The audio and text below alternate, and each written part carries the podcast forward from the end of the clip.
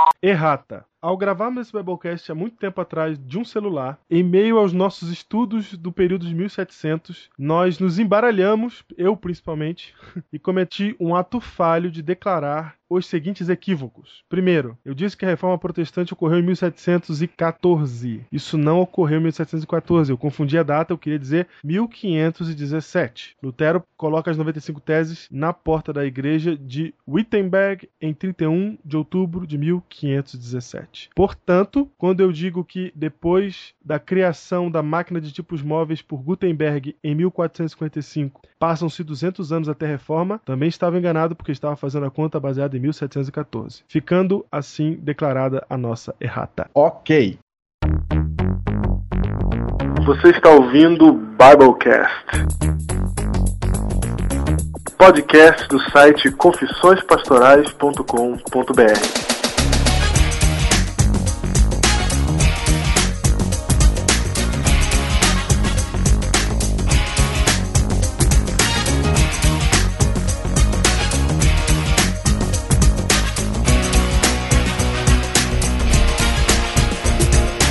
É a primeira vez que nós estamos fazendo um podcast. Esse podcast é uma extensão da ideia do site, que nada mais é do que uma conversa entre amigos. E tudo surgiu no telefone. Essa conversa é normal, essa conversa é normal. Muito que bem. Por exemplo, eu vou Não, falar você, assim, liga, você liga pra mim e pega o botão aí, sem falar nada. mas eu tô fazendo isso todas as vezes que eu ligo pra você. Muito que bem, é. Tenho feito isso. Muito bem. Então, por exemplo, a gente se apresenta e tem que fazer, criar uma aberturinha também, né? Certo. Então eu falei, eu sou o pastor Júnior, Já tá valendo? pastor da igreja do Parque Alvorada em Guarulhos. O pastor Júnior, Parque Alvorada em Guarulhos, já está valendo? Qual é o tema dessa noite? Aqui é o pastor Diego, associado da igreja da Alvorada em São Paulo. Olha, notem as coincidências de Alvorada. É verdade. Os dois são da Parque Al- Alvorada. Parque Alvorada em Guarulhos. E Alvorada em São Paulo. Muito bem. Muito bem, esse é o primeiro Biblecast, né? A intenção dos nossos Biblecasts, como o nome Bible já, já nos lembra, é falar de temas bíblicos, né? Tratar de assuntos é, que tenham sua origem na Bíblia e que de alguma maneira seja relevante pro, pro, do ponto de vista do ministério adventista, porque essa é a ideia do site confissõespastorais.com.br. É, tratarmos os assuntos do ponto de vista do ministério. Que é uma ideia que surgiu de dois amigos que fazem parte do ministério, né? Eu e o Júnior aí. No gente- caso, eu sou um deles. Exatamente. Nós dois a gente sempre conversa e nas nossas conversas particulares a gente está sempre falando de um ponto de vista do ministério, então achamos que seria interessante a gente gravar isso e envolver outros pastores, né? Como você pode ver aí no site nós já temos uma carta de um outro pastor do sul do Pará, pastor Leandro Daquel. Um abraço ao pastor Leandro aí do Pará. Um abraço ao pastor Leandro e a todos aqueles que estão nos ouvindo. E uma das ideias também do Biblecast é modernizar a mensagem, é passar a mensagem de maneira que as pessoas de hoje, de 2010, consigam entender com todos os. é, como é que é o nome daquelas palavras que a gente só tem no nosso, no nosso mundinho? Jargão.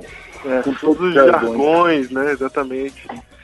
Sem eles, na verdade, ou explicando eles para que a mensagem possa ser compreendida por qualquer um. E a ideia também é que esse podcast não seja ouvido apenas por adventistas, mas por qualquer um interessado em entender a teologia adventista. Muito bem, sejam todos bem-vindos ao nosso primeiro Biblecast. Muito bem. A- nós vamos começar esse primeiro Biblecast, é uma série, né? O tema é a relevância do adventismo. Queremos começar pelo começo? Queremos começar mostrando por que, que nós somos adventistas. Nós podemos ser pastores de qualquer lugar, mas escolhemos ser pastores dessa igreja. Então começamos lá em 1844, né? Antes é importante lembrar as nossas influências, né, Júnior? Da onde nós tiramos nossas ideias, da onde a gente estudou, né? Exatamente. Da onde veio o adventismo? Não, tô falando das nossas influências de pensamento, Nossas pessoais. Pessoais. teologias, exatamente. Certamente.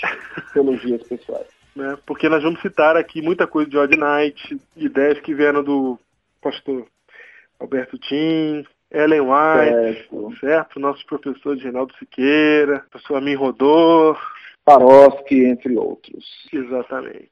Então vamos para o primeiro tema desse Biblecast. 1844, quando tudo começa errado. Será que o Adventismo começou errado? Será que o Adventismo começou errado? Então vamos lá. Em 1844, Júnior, o que que aconteceu em 1844? Em 1944, um, um grupo de pessoas achava que Jesus ia voltar no dia 22 de outubro. Maravilha, né? Que, que ideia é essa de marcar data para a volta de Jesus?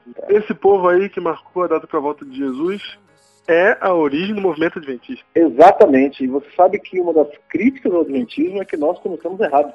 Começamos com um erro. E a Exato. minha pergunta é por que, que Deus realmente ia deixar um povo pensar errado acerca da Bíblia? Essa é a pergunta. Se, se realmente Deus está com esse povo, por que eles começam errado, né? Se esse povo é, é um povo relevante, se esse povo é um povo que tem uma mensagem importante, ele começa de um movimento que cria em algo que sabidamente não se cumpriu. Porque estamos falando isso com você no ano 2010. Exatamente.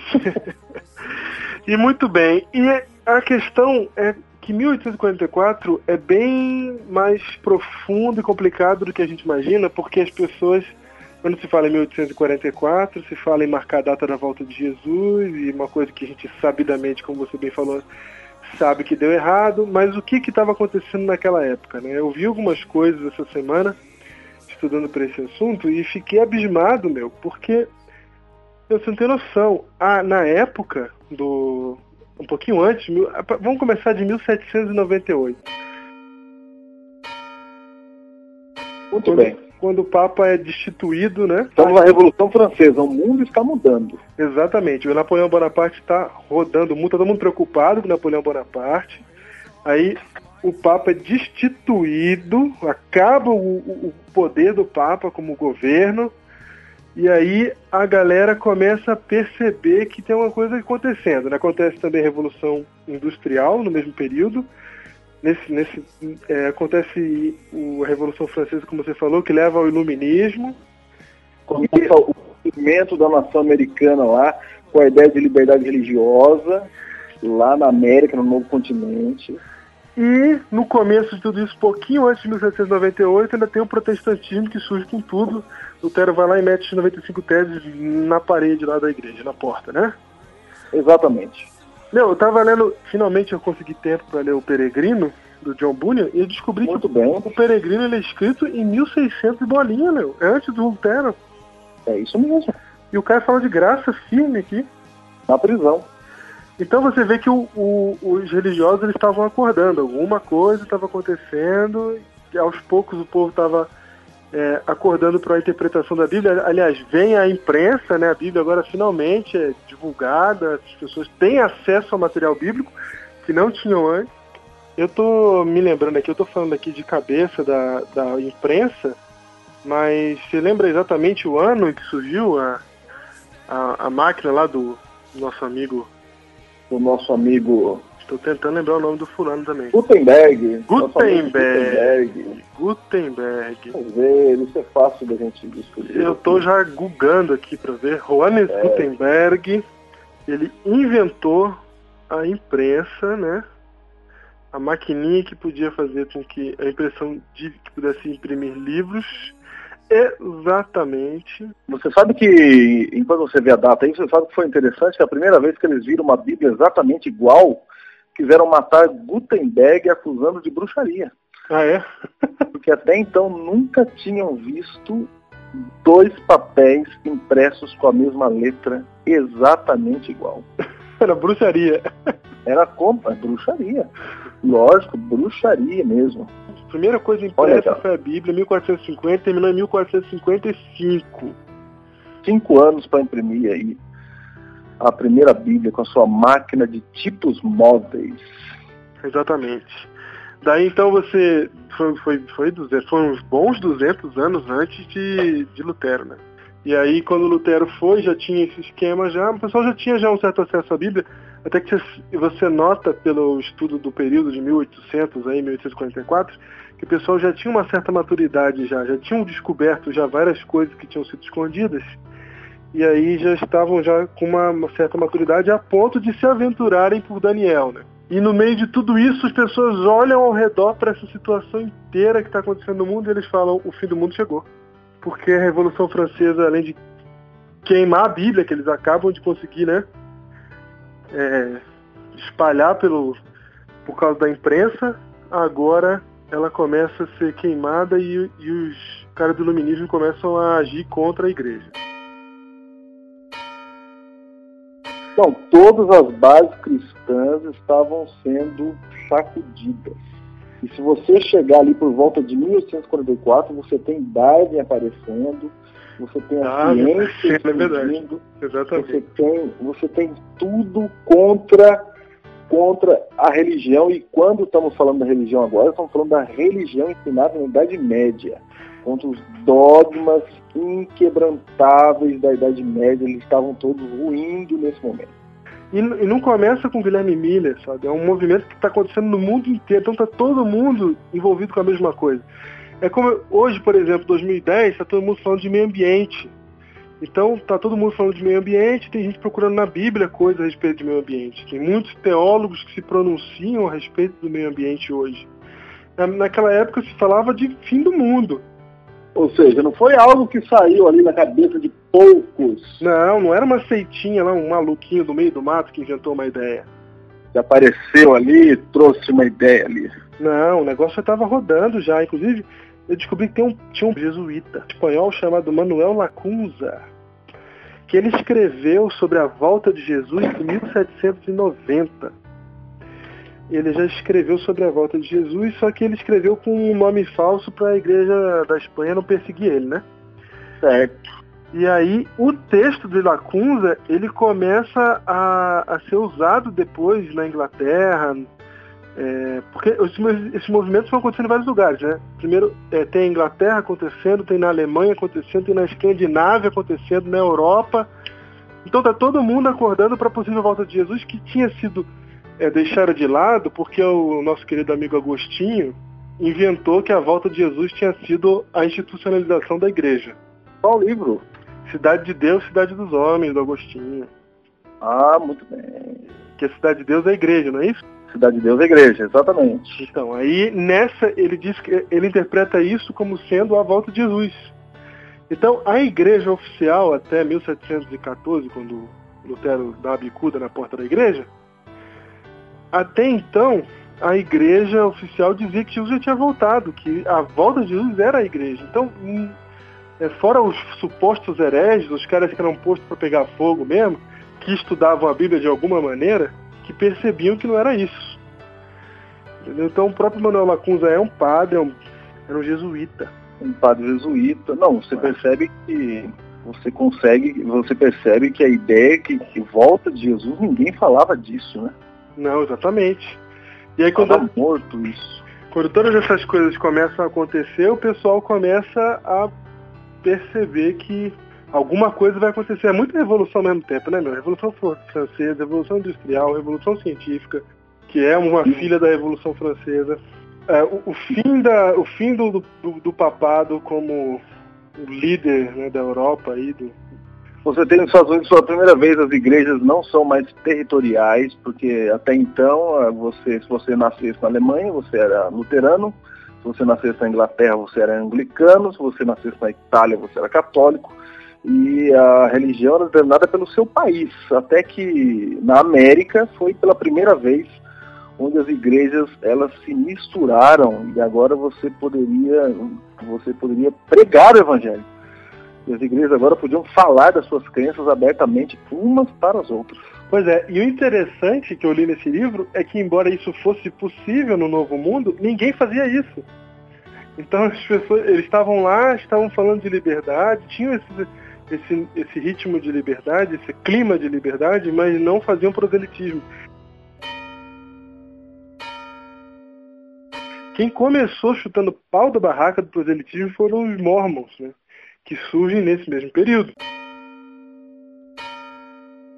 Então você vê aqui que nós estamos falando de um grande avivamento evangélico ali por volta de 1800. Isso. Ou seja, uma grande busca pela Bíblia, um grande, uma grande busca pela compreensão da palavra de Deus, que por milênios estavam aí esquecidos durante, durante os dogmas da Idade Média. Exatamente. E nós temos é, pessoas estudando Daniel, especificamente a profecia das 2.300 tardes e manhãs, na Austrália, na Inglaterra, na Europa, na Espanha, na Escandinávia. Então, essa é a hora realmente em que você vê é, que aquele texto lá de, é, que fala exatamente da profecia das 2.300 tardes e manhãs, ela não é explicada para Daniel, certo? Certo. Lá em Daniel, capítulo 8, verso 26, o anjo chega e fala assim: Daniel, isso aí é para dias ainda muito distantes. E não explica para ele as artes de Daniel, certo? Não, Daniel morre sem entender o que estava acontecendo. Exatamente. O seu livro. E antes, de, e antes de acabar o livro, lá no final do capítulo 12, o anjo fala: fecha esse livro para ir, porque ele é para os dias do fim. Certo? O tempo do fim. O tempo do fim. E lá fala: muitos o esquadrinharão. Versículo 3 do capítulo 12. Muitos vão esquadrinhar. Exato e o saber se multiplicaria. Olha só uma profecia de que o livro de Daniel seria estudado no tempo do fim. Exatamente, muitos os, muitos estudariam, né? E é exatamente nesse contexto que surge Guilherme Miller. Ele é um dos muitos, certo? Certo, um dos Ele muitos. é um dos muitos que está estudando. Ele senta e fala, eu vou resolver entender a Bíblia. Ele não estava pensando nisso, na verdade. Mas aí, como ele fez uma proposta de entender a Bíblia verso por verso, quando chegou em Daniel 8, capítulo 14, verso 14, ele ficou para trás, né? Nas 2.300 de manhã. E aí ele falou, só sai daqui quando eu entender esse negócio. E aí veio né, a descoberta do princípio dia-ano, muito importante, que os dias nas profecias é, valem por um ano. Valem por ano. Certo? Quer dizer que a ideia é de que 2.300 tardes de manhã são 2.300 dias e que na profecia um dia vale um ano. No caso, 2.300 anos para se cumprir essa profecia. Vamos deixar claro é que tarde e manhã para um judeu é dia, né? Tarde, parte escura, dia, parte clara. Exatamente. Então, é, a ideia, a, a ideia é essa. É um termo técnico para dia no judaísmo. Você fala tarde, manhã, o cara já entende que é um dia. Exatamente. Então cada dia é um ano, certo? Cada dia é um ano. Você tem algum texto aí que prova isso, que cada dia é um ano? Isso não é loucura só para que para alguém querer que dê certo isso? Não é loucura, não é loucura, a não ser que você diga que Jesus estava maluco também, né? Vamos lá, Mateus 26, verso 2. Muito bem. Diz que sabeis que daqui a dois dias celebrar-se-á a Páscoa, Jesus falando, e o Filho do Homem será entregue para ser crucificado. Então, não é mistério para ninguém, né, desde que Moisés saiu com o povo do Egito, que o Messias seria crucificado na Páscoa. Exatamente. Mas é mistério em qual Páscoa seria. Mas Jesus ele sabe bem qual Páscoa é. Ele fala, ó, oh, já sei que chegou na hora. O que importa é que no verso 28, Jesus faz uma clara citação, ainda no mesmo contexto, a Daniel, capítulo 9, porque ele fala assim: Porque isto é o meu sangue, no meio da Santa Ceia, né, falando do vinho, porque isto é o meu sangue, o sangue da nova aliança, derramado em favor de muitos para a remissão de pecados. Aí você vai lá para Daniel, capítulo 9. Estou entendendo. Vai lá para Daniel, capítulo 9, no verso 26 e 27 e você vai encontrar as mesmas expressões. O ungido sendo morto, o Messias sendo morto, no verso 26. E no verso 27 diz assim: Ele fará firme aliança com muitos. Então você vê que Jesus ele está citando a profecia das 62 semanas. No termo aliança, é isso? Usando o termo aliança com muitos. Muito que bem. Então, você vê que o próprio Jesus ele conhecia a profecia e ele conta a profecia como sendo cada dia um ano. Se você faz a conta certinha do, do do período das 62 semanas, que começam quando o Artaxerxes dá a ordem para a reconstrução do templo em 457 a.C.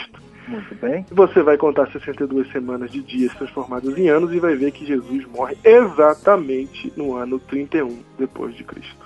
Certo? Ou seja, Jesus está reconhecendo, O princípio de ano. ele está citando que a sua morte fazia parte de uma aliança pré-estabelecida. Exatamente. E essa aliança foi claramente revelada no livro de Daniel. Então, Então, tendo certeza que um dia, um ano, um dia é um ano, Guilherme Miller achava isso. Exatamente.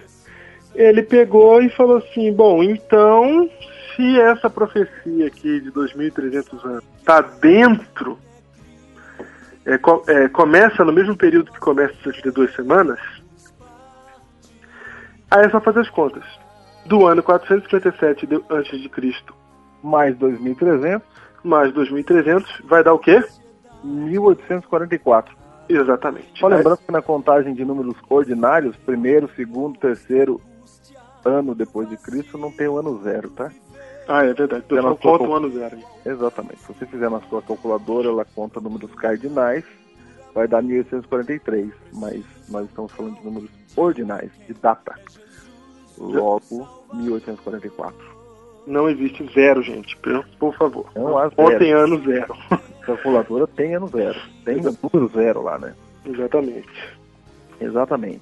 Mas Então ele- é, aí, ele leu, aí ele leu o seguinte: até 2.300 tardes e manhãs o santuário será purificado. Exatamente. Ele entendeu esse santuário como o planeta Terra, foi isso? Exato. Ele pensou que a terra era esse santuário, o santuário purificado, significava a volta de Jesus e vai Jesus vai chegar aqui e vai resolver o problema.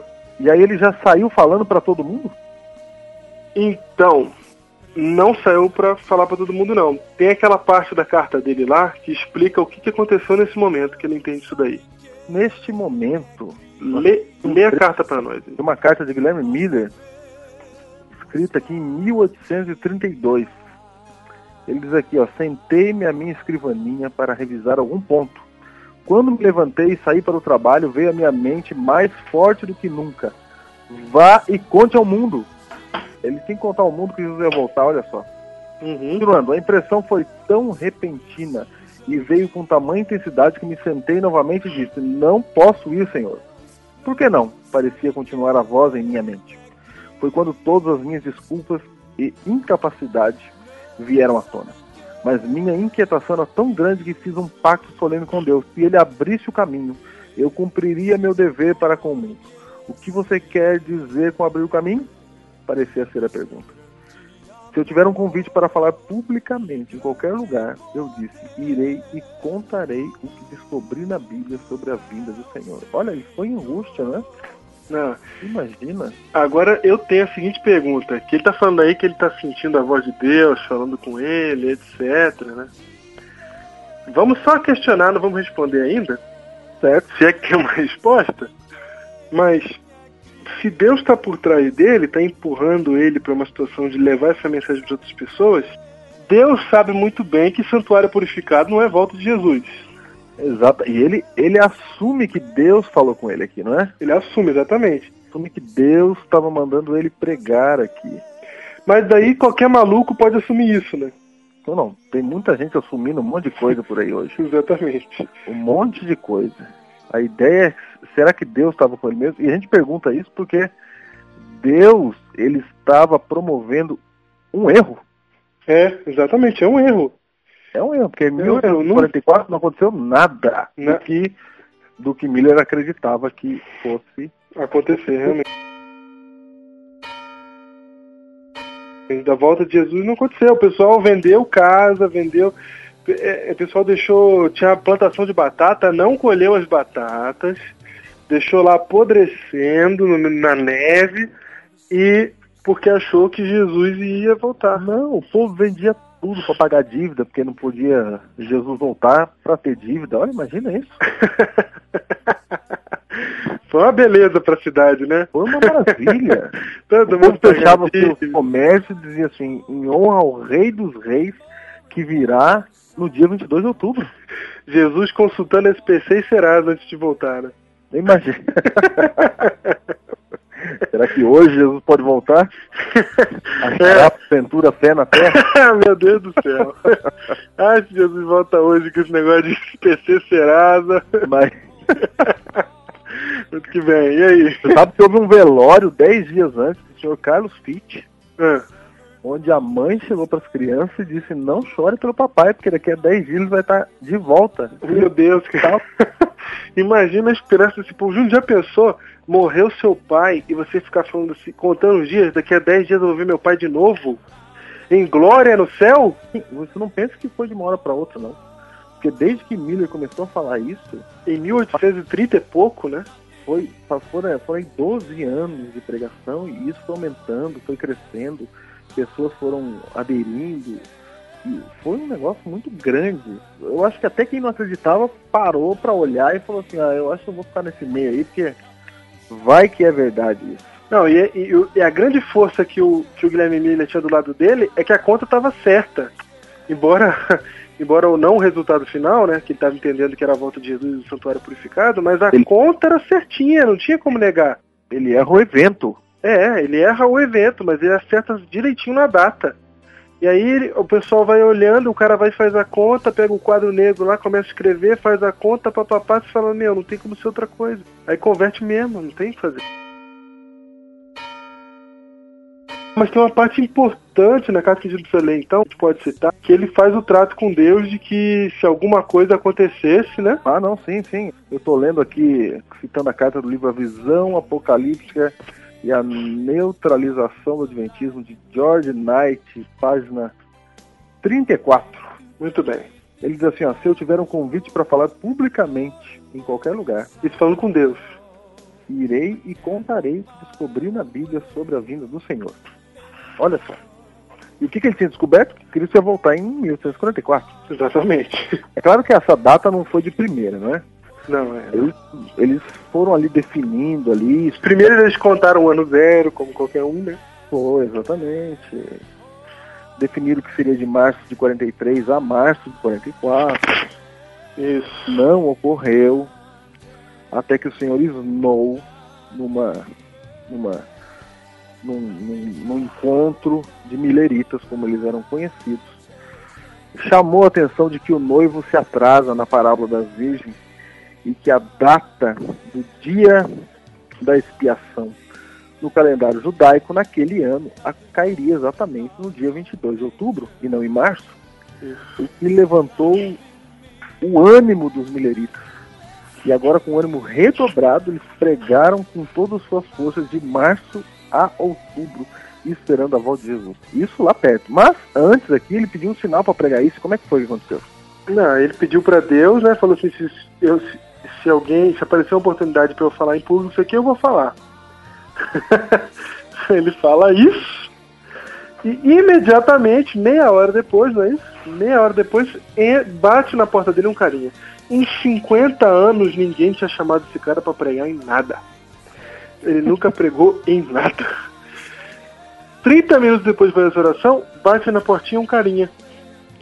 Aí o carinha lá é filho de um pastor que tinha viajado 25 quilômetros a pé até a casa do Guilherme Miller para falar que o pai dele precisava que o Guilherme Miller pregasse sobre a volta de Jesus especificamente no dia seguinte. Até então, esses estudos de Miller estavam só na cabeça dele. Eram estudos pessoais, ele não tinha pregado nada. Quando isso acontece, ele fica revoltado com Deus, porque ele fez esse acordo, sai chutando pedrinha pelo meio do mato Aí ele faz uma oração lá e se convence que ele tem que realmente pregar e vai e começa a pregar. E aí surge o movimento milerita a partir de então, que prega a volta de Jesus para 1800 e, por fim, 40. Certo? Exatamente. E fica na minha cabeça latejando por que que Deus não só deixou, como incentivou uma sandice dessa. Não, incentivou um grupo a continuar com isso. Com erro. com erro. Exatamente. Eu, eu, eu, me pergunto, viu? Você, membro da Igreja Adventista, devia fazer essa pergunta também. Devia, devia também. Devia. Por que que deixa? Porque como é que, como é que é isso, então? Deus vai incentivar o erro, vai lá, fala errado mesmo pro povo, deixa o povo se decepcionar. Como é que é? O que, que tá por trás disso, disso daí? I will never be afraid.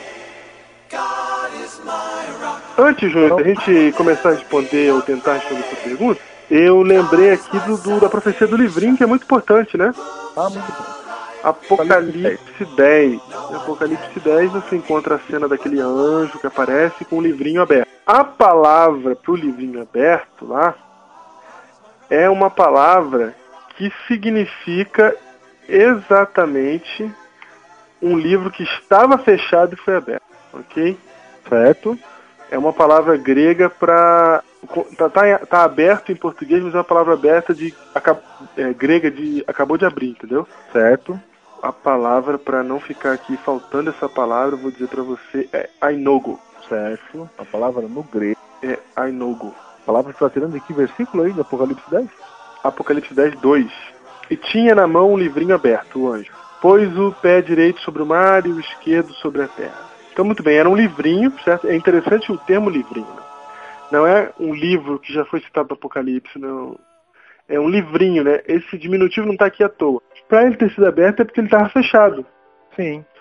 E olhando para o Antigo Testamento, que é a chave hermenêutica para se entender o Apocalipse, o que é que que livro do Antigo Testamento estava fechado? Você encontra o livro de Daniel, como já citado aqui. Exatamente. Deus fala, Daniel, sela o livro. Exatamente. Sela Fecha o livro. Então, o tempo do fim.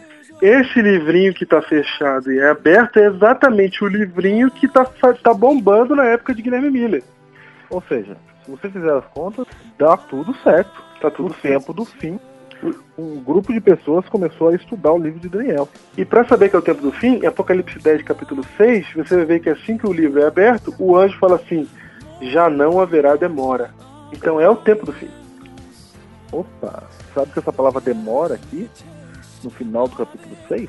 Ah, Essa capítulo palavra 10. Demora do, do, do versículo 6, né? Isso, versículo 10, ela dá a ideia de tempo, ou seja, ela já não haverá tempo, ou já não haverá mais nenhuma marca, nenhuma marca na profecia.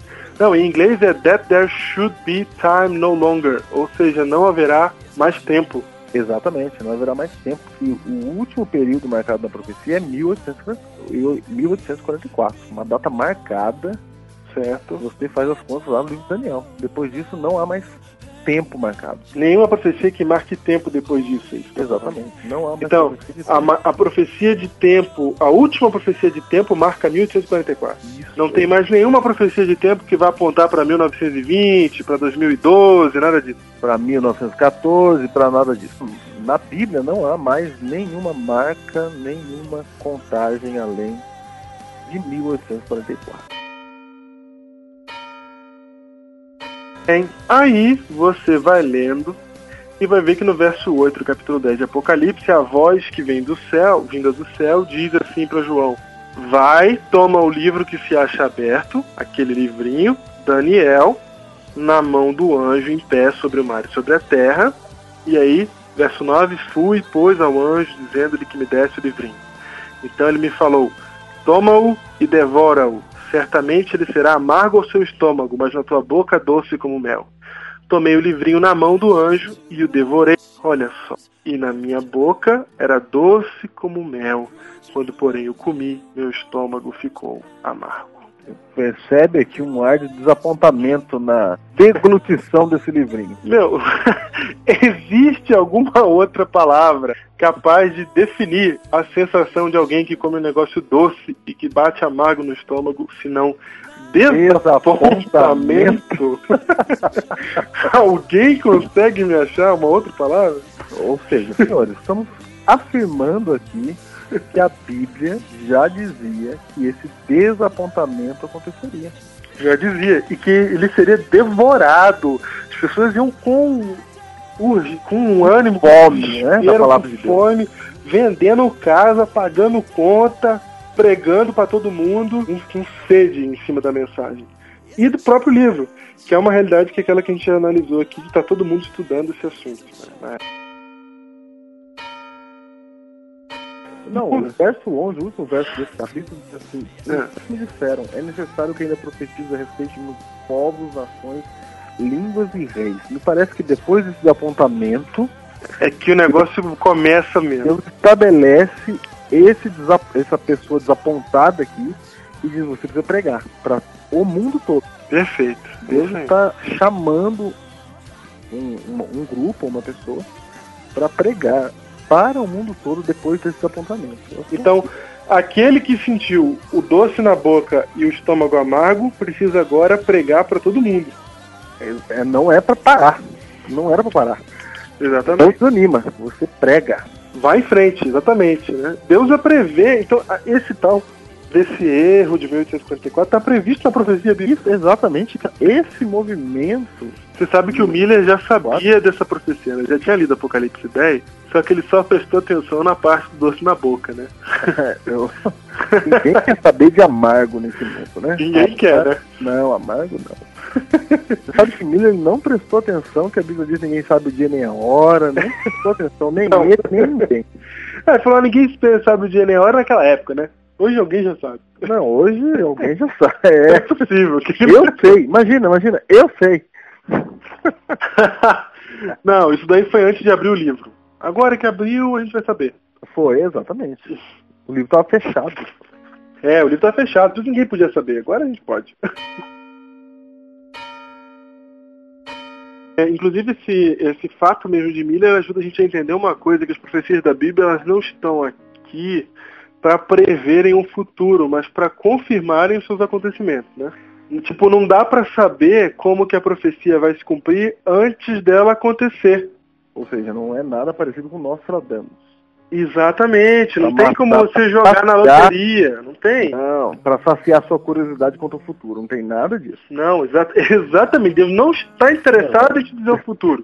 Por que, que essa profecia do Apocalipse 10 está lá, do livrinho e etc e tal?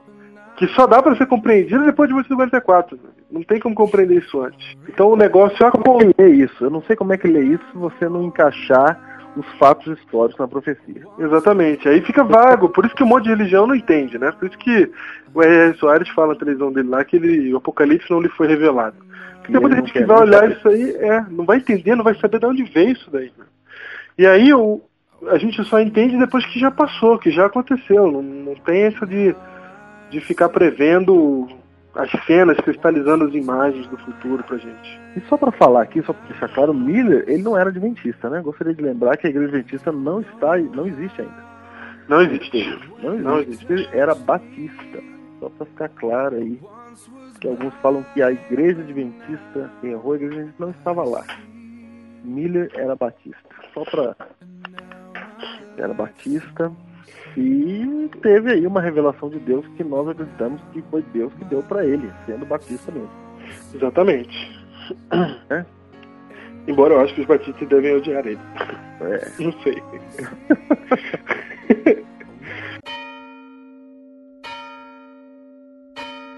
Vamos à resposta desse nosso enigma.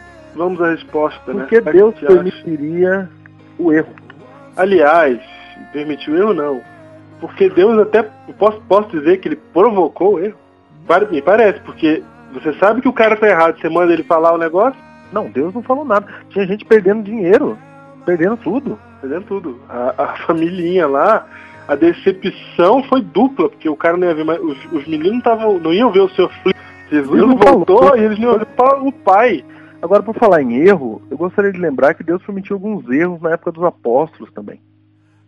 Ah, é? Muito bem. Lembra isso aí pra mim. Deus, Deus permitiu.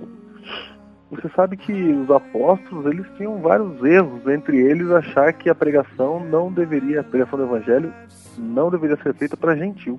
Nossa, é verdade mesmo. Pedro achava isso. Eles batizavam só em nome de Jesus.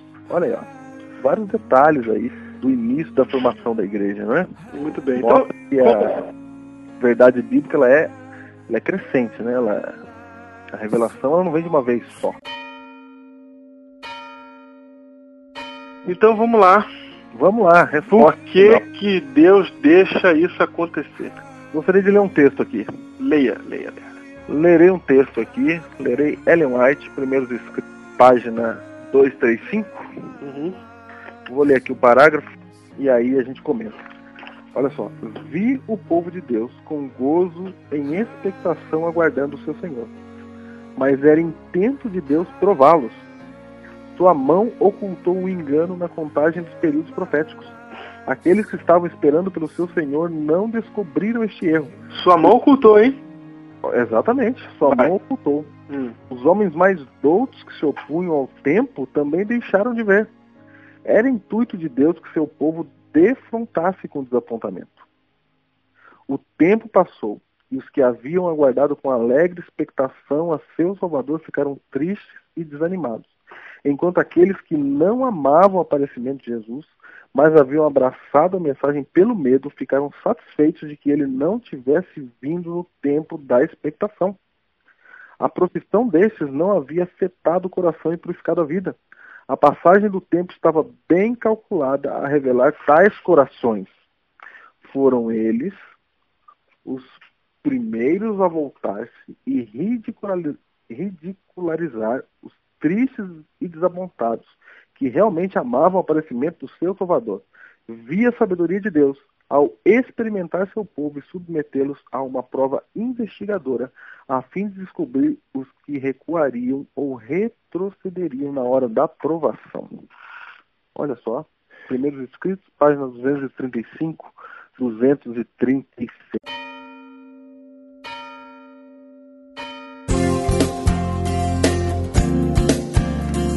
Eu digo o seguinte, pelo que eu entendo, Deus fez isso porque ele queria encontrar um grupo de pessoas que conseguisse viver em nosso tempo. O nosso, por exemplo, você sabe que na época de Eli, Elia, Deus pediu para Elias fazer parar de chover. E eu fico lendo esses milagres na Bíblia e eu chego à conclusão de que Deus não, não fez Elias parar de chover porque ele não tinha guarda-chuva. Uhum. Deus não faz milagre para ficar mostrando seu poder para os outros, para satisfazer a curiosidade de ninguém. É. Ele fez Elias parar de chover porque acreditava-se na época que Baal é quem mandava a chuva e o sustento. Exatamente. Ele cortou Baal. Exatamente, ele queria falar: Baal não é Deus. Uhum. No tempo em que nós vivemos, quem seria Baal? No tempo em que nós vivemos hoje, no que as pessoas acreditam que dá o sustento para Money. As pessoas acreditam no dinheiro. Exatamente. O dinheiro é o Deus desse século.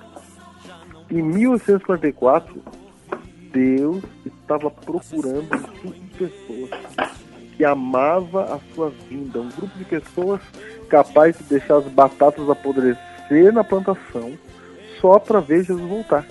Uhum. O importante aqui não é se vem ou não. O importante é qual é a sua atitude diante da notícia da volta. Na verdade, o que Jesus estava querendo era ver quem ia chorar por ele não vir. Quem que me ama a ponto de, de se desapontar. Se ele impedisse o desapontamento, nunca ficaria claro. Nunca, Se nunca. avisasse antes, as pessoas não chegariam até lá. Ele queria saber quem é que chorou mesmo por ele não ter vindo. É, esse era o plano. Não, e, tem- e tem um outro detalhe que é o fato de que Deus está levantando um, um movimento, um povo remanescente. Ele tem uma missão para essa galera. Exatamente. E essa missão é uma missão parecida com a missão do profeta Elias. E eu vou dizer uma coisa para você, pastor Diego. Vou dizer uma coisa para você. Hoje, o dinheiro, a cultura desse mundo, ensina que o dinheiro resolve seus problemas. As pessoas estão acreditando que o dinheiro resolve. A cada semana, milhares de pessoas vão fazer a sua fezinha. Ó, ainda chama de fé. É fé. para que o Deus desse século resolva o problema delas. E eu tenho igrejas pregando que se você aceitar Jesus, você terá prosperidade. É verdade. Ou seja, as pessoas estão buscando dinheiro. É verdade. estão buscando, elas estão buscando, na verdade, viver este mundo aqui. Né? É que para viver neste mundo aqui você precisa de dinheiro. Então, mas o que elas estão, na verdade, fazendo é optando por este mundo. E você sabe que não era assim até então. A partir de por volta ali da- do século XIX é que, é que o dinheiro vai ser tão relevante na vida das pessoas. Deus estava procurando um grupo que falasse como Mefibosete falou. Mefibosete lá em 2 Samuel, no capítulo 19, 2 Samuel ali, quando, quando Mefibosete encontra-se com Davi, e Davi tinha dado tinha dado toda a herança, né, toda a herança para Ziba, tirado de Mefibosete a herança, a atitude de, de, de Mefibosete é a seguinte, eu vou ler até o verso aqui, Mefibosete diz assim, ó, fique ele muito embora com tudo, pois já voltou o rei, meu senhor, em paz à sua casa. Mefibosete fala assim, ó, eu quero que Ziba fique com tudo. Estamos falando aqui de bens materiais. Uhum. Porque a alegria de Mefibosete estava no retorno do seu rei. Deus, em 1144, estava procurando um grupo de pessoas que ama a Cristo mais do que todas as coisas. Isso. É difícil você achar quem ama Cristo. Acima de tudo, acima de todas as coisas. A ponto de renunciar. Hoje milagre não é. Hoje milagre não é fazer parar de chover. Hoje milagre não é colocar o cajado no rio Tietê e fazer ele transformar em sangue. Uhum. Hoje milagre é guardar o sábado. Certo. Quando você não trabalha sábado, você está dizendo que quem me sustenta é Deus. Meu Deus. E não o dinheiro desse mundo, apesar. Não, não estou renegando o dinheiro. Eu estou dizendo que quem nos sustenta, quem dá esse dinheiro, é Deus. Esse grande desapontamento serviu para mostrar quem amava realmente a volta de Jesus. Não, realmente ali, ali, ali deu, deu para você ver a diferença. Quem que estava motivado realmente para ver Jesus voltar, quem estava ali olhando para a pedra lá, esperando Jesus surgir na, na, no céu, e quem que realmente estava só ali porque não, tô, tô sabendo que Jesus vai voltar aí, é melhor eu entrar na linha antes que o negócio fique feio pro meu lado. É, olha aí. E aí, Gente assim na igreja hoje. e tem outras coisas também, por exemplo, falei igreja ali, Deus estava começando um novo um movimento que ele precisava para o final dos tempos. Então, esse movimento ele tem uma função que a gente vai estudar próxima, nos próximos Biblecasts, né? Ainda dentro dessa série, então eu não vou falar agora, mas ele queria começar um movimento ali, e para começar um movimento, ele queria começar um movimento com os espartanos, né? Os caras firmes ali que iam suportar já o primeiro, já começar desapontando já. Doutor Diego, ó, há igrejas que ensinam que se você for a Cristo, você não vai ter sofrimento, você vai ter saúde e prosperidade. Não, há, há igrejas, né? Há igrejas. Isso. Eu quero dizer uma coisa. Esse tipo de fé não dura muito. Não. Quando você perde o emprego, você perde um ente querido, quando alguma coisa ruim acontece na sua vida, é difícil crer. E eu vejo muitos membros procurando seus pastores, dizendo por que eu perdi tudo, o que está acontecendo. E é muito cômodo ser pastor nessa hora, porque você põe a culpa no membro. Você fala porque você não tinha fé. Olha que maravilha. E o último movimento é o movimento perseverante. Sim, a Ou diz assim, ó, seja- aquele que perseverar até o fim, será salvo. No tempo do fim, para que haja salvação, é preciso perseverança. Apocalipse 14, 12. Aqui Exatamente. está a perseverança dos santos, os que guardam os mandamentos de Deus e têm a fé em Jesus. Perceba que uma das características dos santos é a perseverança. Perseverança, ou seja, não é bolinho pro, pro pessoal do último tempo, não. Não, perseverança é a qualidade daquele que, daquele que suporta. E aí, na perseverança depois do desapontamento, aí surge o movimento adventista. Olha aí, Os que aguardam a volta de Jesus. Daí vem o nome adventista, né? um grupo que está acostumado a perder as coisas.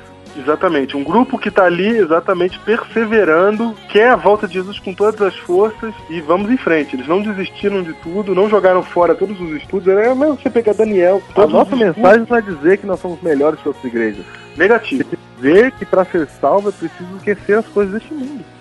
Exatamente. Essa é a ideia. E amar a volta de Jesus com força. Com toda a sua força.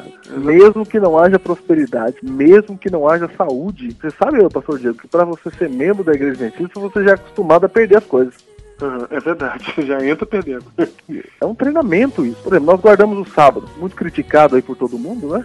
Uhum. Mas quem aceita guardar o sábado já começa a saber que a vida O que, que é perseverança?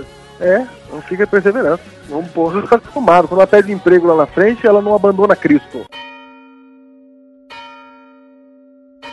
Tem mais uma coisa que eu queria lembrar aqui também, é que quando isso acontece, isso destitui toda a mensagem de Deus das costas de um único homem. Não fica o movimento de um homem, como por exemplo o movimento.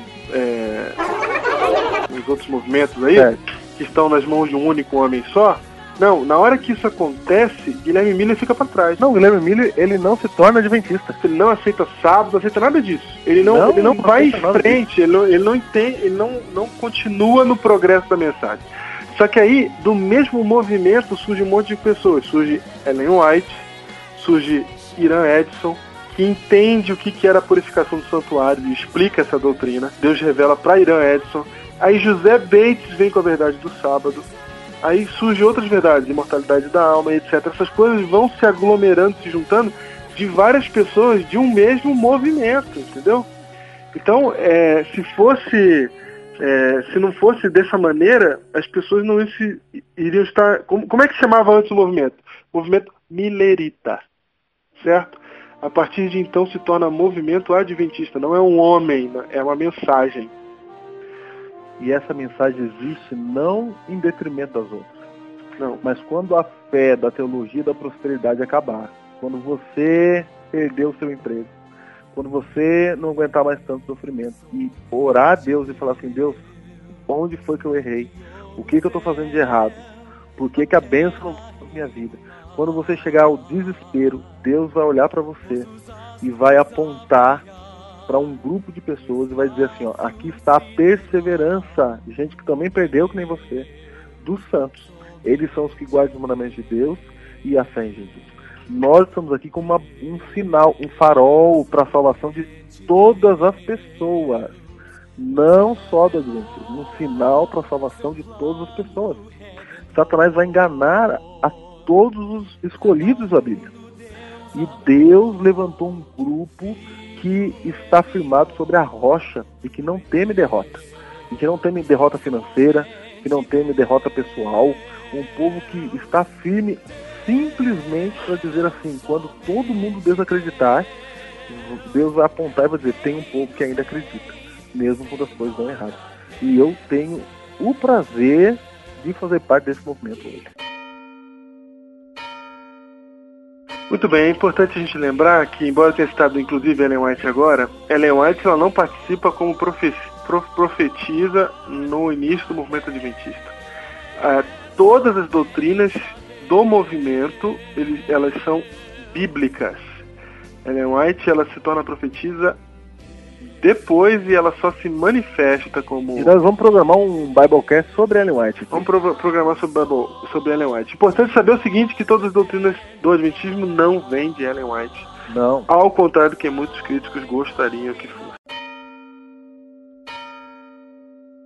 Na suma de tudo isso, Júnior, para concluir aqui, nós percebemos que Deus ele não se preocupa com pequenos erros e detalhes, né?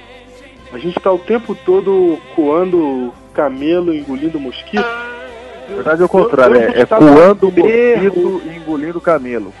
Eu falei o contrário? É o contrário. Muito bem. então, exatamente, a gente está coando mosquito, engolindo camelo, né, e a gente se preocupando com os detalhes. Tem gente que fala assim, não, Deus, Deus não está do lado do erro, não sei o quê. Só que a gente está vendo é, por exemplo, o Guilherme Mira, que está salvo, certo? Certo. Guilherme Mira está e não salvo, se tornou adventista. E não se tornou adventista, então ele está salvo e não é adventista. Isso não significa que Deus está é, preocupado com esses pequenos detalhes, Deus está preocupado é com o coração do camarada. Não, o que contava ali é quem amava a volta de Jesus. Exatamente, quem é quem ama de todo o coração. Era quem ama de todo o coração pode até errar a data da volta de Jesus, pode até interpretar errado a profecia, pode até pregar o erro, que foi o que Guilherme Miller fez, mas Deus está vendo o coração e o Todo-Poderoso, ele nenhum dos seus planos pode ser frustrado. Você está querendo dizer que não precisa ser adventista para ser salvo? Exatamente. Precisa amar a volta de Jesus. Exatamente. Essa é a nossa bandeira.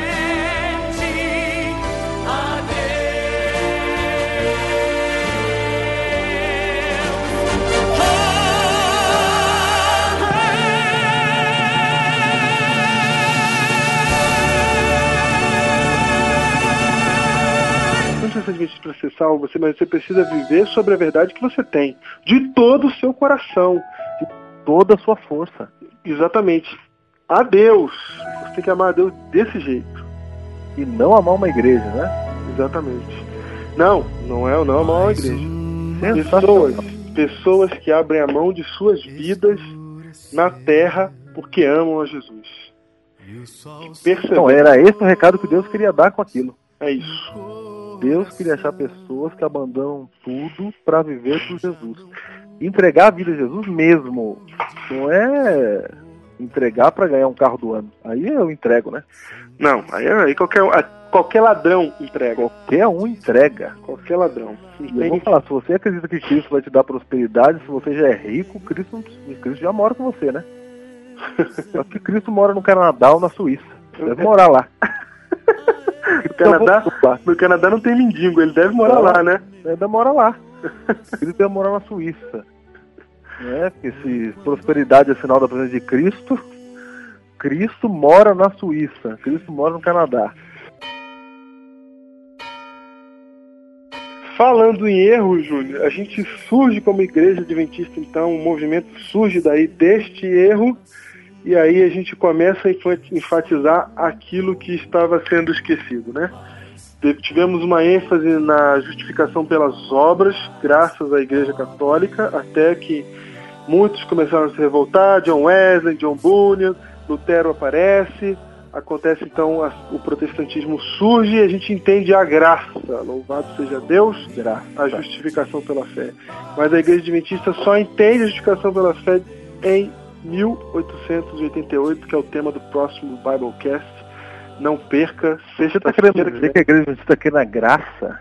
A igreja adventista quer na graça? Com toda a força, a graça sim, justificação pela fé. Você está dizendo que a salvação é de graça, é isso? Você acredita nisso como pastor da igreja adventista? Eu acredito. E as obras da lei que você pratica, o adventista? Eu acredito que as obras da lei, próximo Biblecast, é o vem. próximo ponto que vamos tratar aqui. Um abraço a todos. Muito obrigado, que Deus abençoe a cada um. Aí, também. O que a gente faz agora para terminar o programa? Vai, fala que eu vou e você vem comigo. Então, muito que bem. Então é isso, pessoal. Tem que amar a Deus com toda vontade, com toda força. E de todo o seu coração. Aí está. Termina aqui o nosso primeiro Biblecast, confissões pastorais sobre o movimento milerita em 1844, o erro acontecido lá. Estamos terminando por aqui. Quero dar um até logo a todos. Voltamos aí com o próximo Biblecast falando da graça, hein? assunto imperdível. Eu, Pastor Júnior, despeço aqui. Até logo a todos. Até mais, Pastor Diego. Até mais. Vai ser engraçado a gente ouvir isso depois. É só um pouco mais, um pouquinho